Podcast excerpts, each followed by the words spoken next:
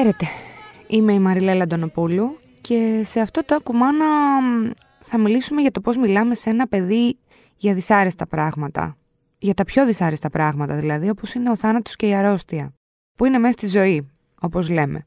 Δεν ξέρω αν το νιώθετε κι εσείς αυτό το αίσθημα της αμηχανίας απέναντι σε αυτό το δίπτυχο παιδί και ανακοίνωση θανάτου κτλ. Την ώρα που ούτε εμείς οι ίδιοι δεν έχουμε ντυλάρει ούτε το θάνατο ούτε την αρρώστια, καλούμαστε να διαχειριστούμε όρημα σαν ενήλικες τη στεναχώρια του παιδιού, τις απορίες του, τα γιατί του και πραγματικά κι εγώ πάντα αναρωτιόμουν, λέμε την αλήθεια ή πετάμε ένα πήγε στον ουρανό και έγινε αστέρι και τελειώνουμε. Και πόσο τελειώνουμε με αυτό κιόλας. Αναφορικά με την αρρώστια, ε, θα είμαι ειλικρινής. Το τελευταίο καιρό, λόγω ενός ε, μεγάλου αφιερώματος που κάνουμε στο Lady Like για τον καρκίνο του μαστού, με το όνομα Pink Ribbon, το όνομα του αφιερώματος, διάβασα πολλές ιστορίες γυναικών, πολλές από τις οποίες φιλοξενήσαμε κι εμείς, που ήταν μαμάδες και είχαν ακριβώς να κάνουν αυτό ακριβώς που λέμε και τώρα. Δηλαδή, έπρεπε να ανακοινώσουν στα παιδιά τους, τα οποία στην πλειονότητα των περιπτώσεων ήταν και μικρά, ότι έχουν καρκίνο. Για το θέμα λοιπόν αυτό, το όχι και τόσο ευχάριστο, αλλά όπως είπαμε μέσα στη ζωή, θα μιλήσουμε με την ψυχολόγο και ψυχοθεραπεύτριά μας, τη Φραντζέσκα την Καραγιάννη. Γεια σου Φραντζέσκα μου. Καλησπέρα. Ξεκινάω λοιπόν, γιατί οι ερωτήσεις είναι πολλές. Πότε τα παιδιά αντιλαμβάνονται τη μονιμότητα του, του θανάτου; Και να το πω και αλλιώς, από ποια ηλικία και μετά μπορούμε ή πρέπει να πούμε σε ένα παιδί ότι το αγαπημένο του πρόσωπο έχει πεθάνει. Όποιο και αν είναι αυτό. Φαντάζομαι το ερώτημα είναι πιο επίγον όταν πρόκειται για ένα άτομο του στενού περιβάλλοντος. Έτσι, είναι ο παππούς, η γιαγιά, ο θείος, η θεία, ενδεχομένως η μαμά ή ο μπαμπάς, κάποιος φίλος πολύ στενός. Ωραία. Πολλά ερωτήματα. Ναι, ναι. Λοιπόν, ε, είναι σημαντικό να πούμε ότι δεν υπάρχει ηλικία συγκεκριμένη για να ενημερώσουμε για κάτι τόσο σοβαρό το παιδί. Δηλαδή το παιδί θα πρέπει να ενημερωθεί για την κατάσταση γιατί ακόμα και αν δεν καταλαβαίνει και δεν μπορεί να συνειδητοποιήσει το τι σημαίνει θάνατος, ψυχανεμίζεται μια αλλαγή μέσα στο σπιτι και φυσικά και στην α, μαμά και στον μπαμπά ή στη μαμά αν έχει φύγει ο μπαμπάς ή το αντίστροφο ή γενικότερα ότι κάτι ε, δεν α, πάει καλά μέσα στο σπίτι. Οπότε είναι πάρα πολύ σημαντικό να μην αποκρύψουμε την αλήθεια από το παιδί. Το παιδί βέβαια ανάλογα με την συναισθηματική οριμότητα που εξαρτάται πολύ από την χρονολογική του ηλικία θα κατανοήσει την κατάσταση με ένα διαφορετικό τρόπο. Δηλαδή, ένα παιδί προσχολικής ηλικίας δεν μπορεί να κατανοήσει την έννοια του θανατου Ωστόσο, είναι σημαντικό εμείς να το πούμε. Δηλαδή και ένα παιδί από δύο χρονών, δυόμιση, τριών, τεσσάρων κτλ. Από ό,τι καταλαβαίνω. Καλά, το τέσσερα με το δυόμιση βέβαια έχει μεγάλη Αλλά το λέμε ανοιχτά και από τέτοια ηλικία, έτσι. Ακριβώς. Εμείς το λέμε. Και το παιδί θα πάρει το δικό του χρόνο και χώρο στην όλη κατάσταση και θα μας ξαναθέσει το ερώτημα από την αρχή. Αλλά του δίνουμε την ευκαιρία να του πούμε με λίγα λόγια και χωρίς πολλές διευκρινήσεις και εξηγήσεις. Γιατί τα παιδιά προσχολικής ηλικίας έχουν μάθει και αντιλαμβάνονται ότι όταν παίζουν ένα παιχνίδι και σκοτωθεί το, το ρομποτ, mm-hmm. μετά ξαναγεννιέται. ένα παιδί προσχολικής ηλικίας δεν μπορεί να καταλάβει ότι όταν κάποιος πεθαίνει πάβει να υπάρχει ανάμεσά μας, γιατί στα παιχνίδια του δεν υπάρχει κάτι τέτοιο. Άρα έχει νοηματοδοτήσει πολύ διαφορετικά την έννοια του θανάτου και της απώλειας. Μάλιστα. Άρα δεν ωρεοποιούμε την κατάσταση από ό,τι καταλαβαίνω. Όχι, ναι. σε καμία περίπτωση δεν ωρεοποιούμε την κατάσταση και δεν την αποκρύπτουμε. Μπορεί να χρειαστεί σε ένα παιδί προσχολικής ηλικίας να ζωγραφίσουμε μαζί του το θάνατο, την διαδικασία να παίξουμε ένα παιχνίδι με κούκλες ή με ζωάκια και να πούμε ότι ε, και να κάνουμε ας πούμε μία προσωμείωση μιας πραγματικής κηδείας με τα ζωάκια. Με αποτέλεσμα λίγο το παιδί να έρθει σε επαφή με όλο αυτό. Ναι. Λέμε πέθανε, δεν λέμε έφυγε. Λέμε πέθανε και δεν λέμε έφυγε γιατί το έφυγα σημαίνει ξανάρχομαι. Σωστό. Και επίσης είναι σημαντικό ένα παιδί προσχολικής ηλικίας ή και σχολικής στα πρώτα χρόνια ε, να εξηγούμε στο παιδί τι σημαίνει πέθανε κάποιος, ότι πάβει να υπάρχει ανάμεσά μας, ότι το σώμα του πλέον δεν λειτουργεί. Γιατί πολλές φορές βλέπουμε ότι όταν ένα παιδί χάσει τη μαμά ή τον μπαμπά και οι γύρω του ωρεοποιούν την κατάσταση ότι η μαμά είναι πάντα εδώ, θα υπάρχει δίπλα σου, σε βλέπει τώρα, σε ακούει, αυτό έχουμε δει ότι μπορεί να έχει πολύ σοβαρές συνέπειες ένα παιδί, γιατί να νιώθει το παιδί ότι καταδιώκεται, ότι μονίμως κάποιος τον παρακολουθεί. Όταν είναι πολύ μικρούλη η φαντασία του, δεν μπορεί να φτάσει ότι η μαμά ε, δεν είναι εδώ, ναι, ναι, αλλά ναι, με ναι. παρακολουθεί. Αλλά σε παρακολουθεί, ναι, ναι. Γιατί ένα παιδί, ας πούμε, όταν δεν βρίσκεται η μαμά στο περιβάλλον του, θα κάνει την αταξία του, ε, θα παίξει, πολλές φορές θα δει κάτι στην τηλεόραση απαγορευμένο. Όταν όμως αισθάνεται ότι η μαμά με παρακολουθεί πάντα, σημαίνει ότι δεν μπορώ να κάνω τίποτα. Αυτό ισχύει και για τα μεγαλύτερα παιδιά. Αυτό ισχύει και για παιδί δημοτικού, ναι. Α, μάλιστα. Οπότε είναι πολύ σημαντικό να μην χρησιμοποιούμε τέτοιες εκφράσεις και να μην λέμε σε ένα παιδί ότι η μαμά παρόλο που δεν είναι κοντά μας, είναι κοντά σου, σε παρακολουθεί, σε προστατεύει, είναι ο αγγελός σου, γιατί με αυτόν τον τρόπο αισθάνεται το παιδί πολλές φορές ένα καταδιοκτικό α, συνέστημα, Ναι, ναι, ναι. το οποίο δεν το αφήνει να εξελιχθεί. Ναι, απλά φ- από ό,τι καταλαβαίνω και, ε, και, και εγώ αν ας πούμε, έλεγα κάτι τέτοιο θα ήταν για να μην νιώθει ότι κάποιος το έχει εγκαταλείψει. Γι' αυτό, αυτό πάμε να καλύψουμε μάλλον με αυτόν τον τρόπο. Ναι, απλά μπορούμε να το καλύψουμε με έναν άλλον τρόπο. Όπως; Δηλαδή, Μμμ. όχι ότι είναι ανάμεσά μας. Προφανώς και στο παιδί θα αναφέρουμε ιστορίες από το άτομο το οποίο ε, πέσανε, θα, του, θα υπάρχουν φωτογραφίες, θα μιλήσουμε γι' αυτό, αλλά χωρίς να το κάνουμε με έναν υπερβολικό τρόπο και ένταση και χωρίς να υπάρχει αυτό το ότι τώρα σε βλέπει η μαμά που κλαίει. Ναι, ας μην το πάμε στεναχωριέται. μεταφυσικά. Οκ. Ακριβώς. ακριβώς. Ωραία. Γιατί αυτό το παιδί του δημιουργεί και μια ψευδαίσθηση. Ναι, ναι, σωστά, σωστά. Ωραία, εγώ θα σου κάνω λοιπόν κάποιες ερωτήσεις σαν παιδί και θα ήθελα να μου απαντήσεις σαν γονιός, γιατί είναι οι- οι τυπικές ερωτήσεις που κάνει ένα παιδί όταν ακούει κάτι τέτοιο. Μμμ. Ε, γιατί πέθανε; Γιατί όλα πεθαίνουν. Γιατί όπως βλέπουμε τα λουλούδια ε, πεθαινουν κάνουν τον κύκλο τους, τα ζωάκια ε, και αυτά γεννιόνται, ε, προχωρούν τη ζωή τους και στο τέλος ε, πεθαίνουν. Άρα έτσι είναι η ζωη έχει αρχή και τέλος.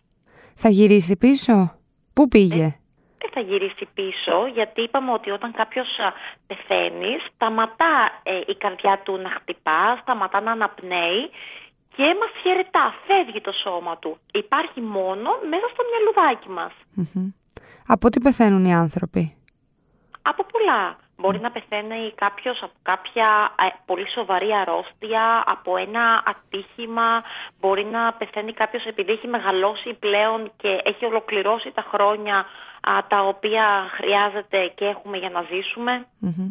Μήπως φταίω εγώ, μήπως το έκανα κάτι; Εσύ γιατί να φταίς; Νομίζεις ότι έχεις τόση μεγάλη δύναμη που μπορείς να σκοτώσεις κάποιον; Τι σκέφτεσαι γι' αυτό; Νιώθουν ενοχές τα παιδιά, ε. Μπορεί να Τα γίνει παιδιά αυτό. νιώθουν ενοχές προφανώς και έχουν πολύ ανάγκη αυτό να το αρωτήσουμε. Δηλαδή και σε όλες τις προηγούμενες ερωτήσεις, ε, πριν εμείς μπούμε στη διαδικασία λίγο να, ρωτήσ, να τους απαντήσουμε, είναι σημαντικό να ρωτήσουμε κιόλας ότι τι πιστεύεις εσύ ότι είναι ο θάνατος, γιατί πιστεύεις ότι πεθαίνουμε; Να δούμε λίγο και το παιδί, ποια είναι η δική του άποψη σχετικά με αυτές τις ερωτήσεις.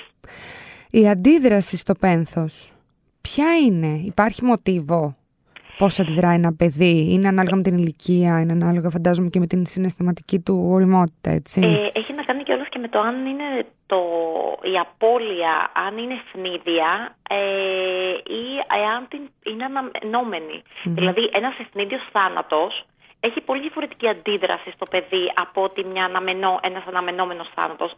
Αν α, γίνει ένας θάνατος ας πούμε από ατύχημα, που δεν το περιμένει το παιδί και αφορά τους γονείς του ε, ή μ, αφορά τους παππούδες του ή κάποιο στενό άτομο, εκεί επειδή το σοκ είναι πολύ μεγάλο, βλέπουμε ότι και οι επιπτώσεις δεν είναι άμεσες. Δηλαδή ένα παιδί το οποίο μπορεί να χάσει κάποιον α, γονέα ευνίδια μπορεί και να μην αντιδράσει καθόλου. Αυτό το οποίο είναι και πιο σοβαρή αυτή η κατάσταση και θα πρέπει να είμαστε και λίγο πιο ενεργοποιημένοι γιατί θα βγουν ετεροχρονισμένα α, τα συναισθήματα του παιδιού και ίσως και με ένα μασκαρεμένο τρόπο. Όπως; Ενώ Ορίστε. Όπως, όπως; Ε, όπως μπορεί να βγει μέσα από εφιάλτες, μπορεί να βγει μέσα από διάφορες α, βουλημικές α, τάσεις, ε, μπορεί να βγει με μια επιθετικότητα, με μια άρνηση, αλλά θα πρέπει να είμαστε πολύ ενεργοποιημένοι ε, να δούμε μελλοντικά το τι θα βγάλει το παιδί, γιατί δεν είχε προλάβει καθόλου να προετοιμαστεί γι' αυτό. Ναι. Στην άλλη περίπτωση που είναι τα πράγματα κάπως πιο αναμενόμενα, αν μπορούμε να το πούμε έτσι; Εκεί βλέπουμε ότι ένα παιδί σίγουρα ε, θα περάσει από στάδια, σίγουρα θα του βγει ε, θλίψη. Το πιο συνηθισμένο είναι να, βγει, να βγουν φοβίες. Τα παιδιά όταν χάσουν ε, ένα αγαπημένο τους άτομο, τους βγαίνει φοβία πρώτον και για το δικό τους μέλλον. Πώς θα είναι η δική μου εξέλιξη, το τι θα γίνει από εδώ και πέρα, η αποδιοργάνωση της οικογένειας, το χάος. Και οπότε λοιπόν οι φοβίες είναι ένα κομμάτι το οποίο συνδέεται πολύ με το θάνατο. Και ένα άλλο κομμάτι είναι μια έντονη υπερδιέγερση, γιατί τα παιδιά όταν βιώνουν σε ένα πολύ πένσιμο περιβάλλον, πολλές φορές τα ίδια γίνονται ε, ιδιαίτερα υπερδραστήρια, υπερκινητικά, προκειμένου να ρουφήξουν το πένθος και να ενεργοποιήσουν τη μαμά ή τον μπαμπά αντίστοιχα.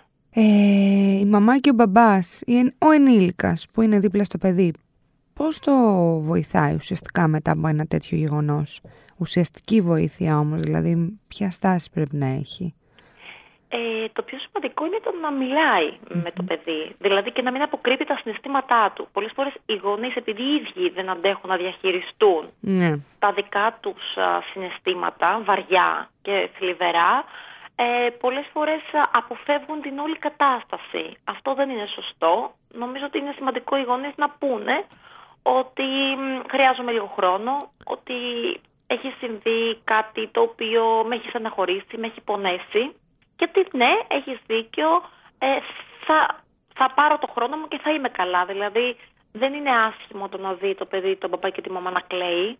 Είναι φυσιολογικό. Ωραία. Το να, μην, το να κάνουμε δηλαδή ότι δεν τρέχει κάτι δεν είναι μια σωστή στάση Όχι, απέναντι. Αλλά είναι και σημαντικό το παιδί να μην χάσει τη ρουτίνα του. Δηλαδή το να μην, α, επειδή οι γονείς δεν είναι καλά, ε, αν έχει χαθεί κάποιος γονέας να δώσουν το παιδί ας πούμε στη γιαγια και, και στον παππού. Ε, αυτό είναι λάθος. Το παιδί θα πρέπει να παραμείνει στο σπίτι του, στη ρουτίνα του και στην ασφάλειά του και να μην αισθανθεί το παιδί ότι ξαφνικά ας πούμε έφυγε ο μπαμπάς από τη ζωή, ε, ανατρέπεται τα δεδομένα, θα πάω στη γιαγιά και στον παππού, η γιαγιά και ο παππούς ξαφνικά θα έχουν γονεϊκό ρόλο. Νομίζω ότι αυτό είναι πολύ σοβαρό. Αποσταθεροποιεί. Είναι μια δεύτερη αλλαγή ουσιαστικά. Ε, είναι και μετά τη... με... ναι, ναι, ναι, ναι, Οπότε αυτό καλό είναι όσο δυσκολεμένοι και να είναι οι γονείς, γιατί είναι λογικό να το αποφύγουν να και να βοηθήσουν ε, το περιβάλλον τους και οι συγγενείς με το να πάνε οι ίδιοι στο σπίτι του παιδιού και όχι να φύγει το παιδί από το σπίτι. Ο, ο ψυχολόγος που μπαίνει, πότε έρχεται, πότε είναι η ώρα, γιατί ξέρεις, ε, μερικές φορές ακόμα και προληπτικά ε, λένε οι γονείς πώς πρέπει να το πάω σε ένα ψυχολόγο να, να ντυλάρει λίγο την κατάσταση, να βοηθήσει. Πότε ναι, πιστεύεις ότι έρχεστε εσείς σε όλο αυτό; Εμείς ερχόμαστε καταρχάς όταν οι γονείς οι ίδιοι δυσκολεύονται να διαχειριστούν αυτή την κατάσταση. Γιατί και οι γονείς πολλές φορές επειδή είναι ενήλικες δεν σημαίνει ότι μπορούν να είναι παντοδύναμοι. Άρα λοιπόν όταν οι ίδιοι δυσκολεύονται και αισθανθούν ότι δεν μπορούν να διαχειριστούν την κατάσταση, καλό είναι να μπει εκεί ένα τρίτο πρόσωπο για να μπορέσει να ομαλοποιήσει την κατάσταση και να μιλήσει στο παιδί, να εξηγήσει τι σημαίνει η έννοια της αρχής, της γέννησης, τι σημαίνει η έννοια του τέλους, του θανατου Άρα λοιπόν να είναι ο μεσολαβητής αυτής της κατάστασης. Κάτι άλλο που έχω παρατηρήσει να συμβαίνει όταν φεύγει ένα πρόσωπο ε, και πρόσωπο τώρα λέμε μπορεί να είναι ο μπαμπάς, μπορεί να είναι η μαμά, τόσο κοντινό. Αυτό που παρατηρώ είναι ότι υπάρχει μια ανοχή και μια ανεκτικότητα σε οποιαδήποτε αντίδραση του παιδιού από εκεί και μετά. Ότι έλα μωρέ εντάξει έχασε τον μπαμπά του, έχασε τη μαμά του, ξέρω εγώ, ακόμα και τη γιαγιά του, ξέρεις αν είχαν πάρα πολύ στενή σχέση. Οπότε εντάξει άστο θα του περάσει. Και εκεί, ε, στο μεταξύ το παιδί, ε, ε πώς το λένε, ξεκινάει διάφορες συμπεριφορές που ενδεχομένως ήταν και παραβατικές κτλ. Ε, μίλησέ μου λίγο γι' αυτό. Ναι, ισχύει αυτό το οποίο αναφέρεις και εδώ είναι πολύ, μια πολύ Στα μεγαλύτερα παιδιά, συγγνώμη κιόλας που με σε διακόπτα, αλλά κυρίως στα μεγαλύτερα παιδιά, στην εφηβεία δηλαδή μπορεί να το βλέπουμε αυτό περισσότερο. Ακριβώς. Και αυτό όμως υπάρχει μια τεράστια παγίδα εδώ και ένας εγκλωβισμός γιατί το παιδί μπορεί ουσιαστικά να ερμηνεύσει ε, τον θάνατο ως μια δευτερογενή κατάσταση απόλαυσης. Δηλαδή ότι όλο, όλη αυτή η απώλεια εμένα μου δίνει κάποια ωφέλη. Αυτό φυσικά είναι πάρα πολύ εγκλωβιστικό γιατί σε ένα δεύτερο χρόνο ενοχοποιεί πάρα πολύ το παιδί. Δηλαδή ότι να πέθανε η γιαγιά και εγώ ας πούμε βγαίνω, γλεντάω, περνάω προκειμένου οι γονείς να, επειδή δυσκολεύονται οι γονείς να διαχειριστούν εκείνη τη στιγμή ε, το πενθο δίνουν στο παιδί τα προνόμια να κάνει ό,τι θέλει. Το παιδί ευχαριστιέται μέσα από τον θάνατο, ας πούμε, της γιαγιάς του παππού ή οτιδήποτε. Και σε ένα δεύτερο χρόνο το παιδί έρχεται αντιμέτωπο με τρομερές ενοχές. Ναι. Άρα ε, μπορεί εκείνη τη στιγμή το παιδί να το εκμεταλλεύεται αλλά σε ένα δεύτερο χρόνο θα αισθανθεί πάρα πολύ άσχημα γιατί δεν θα δώσουν στο παιδί το χώρο και το χρόνο να πενθήσει, να κάνει και αυτό τη διεργασία του πένθους που λέμε. Ναι, ναι, ναι, σωστό. Σε ό,τι αφορά τώρα την ασθένεια, μία ασθένεια, ε, η μαμά αρρωσταίνει, ο μπαμπάς αντίστοιχα. Μιλάμε ανοιχτά για ό,τι συμβαίνει; Ε, ναι, μιλάμε ανοιχτά γιατί είναι αυτό που είπε το παιδί. Δεν ε, υποκρύπτουμε δηλαδή το γεγονός. Όχι, όχι, δεν αποκρύπτουμε. Γιατί είναι σημαντικό να, υποθούν ε, και να δώσουμε στο παιδί τη δυνατότητα να κερδίσει το χαμένο χρόνο. Ενδεχομένως που δεν θα υπάρχει μετά. Γιατί πολλές φορές μια η πορεία και η έκβαση μιας αρρώστιας δεν ξέρουμε ποια μπορεί να είναι. Άρα είναι σημαντικό από τη στιγμή που θα γνωρίζουμε ότι υπάρχει κάτι σοβαρό να το επικοινωνήσουμε στο παιδί. Και καλό θα ήταν αν αντέχει να το επικοινωνήσει και το ίδιο το άτομο που νοσεί. Μάλιστα. Άρα πρέπει να γνωρίζουν, ε, πρέπει να γνωρίζουν τα παιδιά. Μιλάμε Για να προετοιμαστούν. είναι αυτό που είπα ότι το ευνίδιο ε, μπορεί να μην έχει άμεσες επιπτώσεις αλλά έχει ε, πολύ σοβαρές επιπτώσεις στο μέλλον και στην πορεία του παιδιού γενικότερα στην εξελιξη Άρα όσο καλύτερα το παιδί είναι προετοιμασμένο, ε, τόσο ε, λιγότερες είναι οι επιπτώσεις. Πολύ σωστά. Μάλιστα. Υπάρχει κάτι άλλο που δεν έχουμε πει για όλο αυτό το θέμα και θα ήθελες να προσθέσεις τελειώνοντας; Ε, εγώ θα ήθελα απλά να πω ότι είναι σημαντικό να μοιραζόμαστε τα συναισθήματά μας με το παιδί μας φυσικά με έναν τρόπο όπου δεν θα το επιβαρύνουμε. Δηλαδή να μην πάμε στο άλλο άκρο, γιατί πολλές φορές το βλέπουμε και αυτό, ότι οι γονείς ε, παρααναλύουν πράγματα. Ένα παιδί δεν μπορεί να αναλύσει, δεν μπορεί να έχει τόσο αναλυτική σκέψη όσο ένας ενήλικας, αλλά θέλει απλά κατανοητά και λίγα πράγματα. Να μην τον μπερδέψουμε δηλαδή παραπάνω.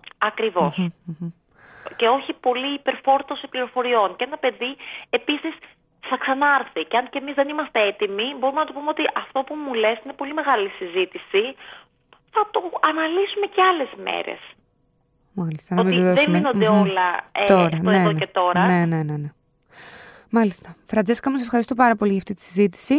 Και εγώ ευχαριστώ. Ε, θα τα ξαναπούμε. Καλή συνέχεια. Καλή συνέχεια. Αυτά λοιπόν για την, ε, για την επικοινωνία της, ε, της αρρώστης και του θανάτου πολύ σημαντικά και αναπόφευκτα κιόλας. Ε, αυτά είχαμε να πούμε αυτή την εβδομάδα. Ε, μέχρι την επόμενη μπαίνουμε στο ladylike.gr, διαβάζουμε όσα περισσότερα πράγματα μπορούμε και καταλήγουμε στο No Filter Motherhood με θέματα σχετικά με τη μητρότητα. Γεια χαρά!